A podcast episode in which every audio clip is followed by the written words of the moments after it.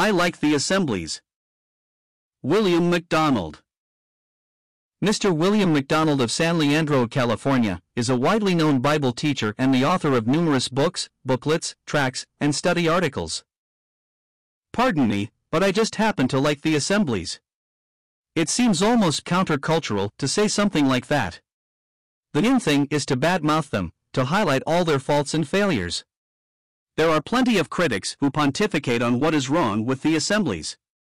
Maybe it's time for someone to step forward and say what is good about them. I'd like to be that person. Let me tell you why I like them. I like the weekly remembrance of the Lord in the breaking of bread. For 50 years I have sought to remember the Lord every Sunday at the communion table, and it has never lost its charm for me. There is something special about a meeting where our beloved Lord is the sole attraction and the central object of worship. No wonder that when people leave an assembly for a different type of fellowship, they invariably say, "I do miss the worship meeting. It makes me sad that they ever left it." The assembly has endeared itself to me because I have seen Ephesians 4 verse 12 practiced as nowhere else. Gifts were given for building up the saints for the work of the ministry. I have seen unlettered men matured to the point where they preached the gospel with convicting power. I have seen homespun men ministering to the hearts of God's people and not just to their heads. I have seen devoted women finding fulfillment, not only in raising sons and daughters for God, but also in teaching other women and children, co-laboring with their husbands in support of their ministry, supporting the work of missionaries at home and abroad, visiting the sick and afflicted, and showing hospitality to saints and strangers alike. I have seen young men encouraged to exercise their gifts in a way that would never happen in the average church. Many prominent evangelical leaders give lip service to Ephesians 4 verse 12, and some even commend the assemblies for the way they practice it. One of the glories of the assemblies is their steadfast refusal to divide an equal brotherhood into clergy and laity. To gather to the person of Christ rather than to a charismatic preacher is divine both in principle and practice. The New Testament teaches a plurality of elders and never a one-man ministry. But assemblies who preach and practice this will always be speckled birds in the Christian community. There is a certain measure of reproach to being in an assembly of this type, and those who cast in their lot with the assemblies better be prepared to bear it. I like the fact that each assembly is autonomous, responsible to the Lord alone.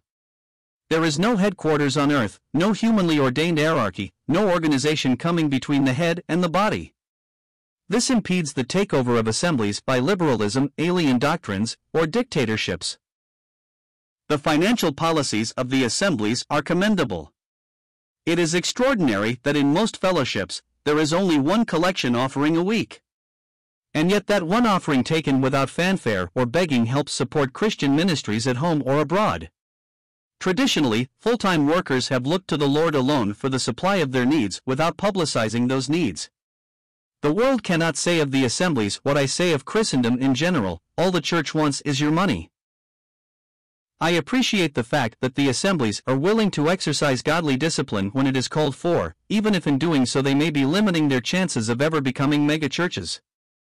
They are content to judge their fellowships not by their size, but by the holiness of their members. The literature ministry of the assemblies has been outstanding. Perhaps this has been their main contribution to the evangelical scene. The writings of Darby, Kelly, McIntosh, Vine, and a host of others have exerted a profound and beneficial influence throughout the world. Some years ago, the librarian of a Christian college attempted to compile a bibliography of Brethren writers. He later despaired of ever finishing the project. And mention must be made of the missionary movement associated with the assemblies, a movement that is all out of proportion to the number of local fellowships supporting it. Other people have other reasons for liking the assemblies, some quite unexpected. For instance, a sister who recently came into fellowship after years of church hopping said she was delighted to be in one with male leadership. That was a strange note to sound in a day of women's lib. Probably few groups engage in as much self-criticism as the assemblies. Frankly, I feel it is grossly overdone, causing impressionable people to be unnecessarily disenchanted and turned away. Criticism comes best on the back of praise. It's time we balance the two. The foregoing does not mean that I am satisfied with the status quo. I recognize that there are areas in which we need to improve, such as evangelistic outreach and development of leadership in the assembly. While unalterably committed to biblical principles, I recognize the need for changing methods from time to time. I agree that some of our people, including the young people, have legitimate concerns and need to be heard.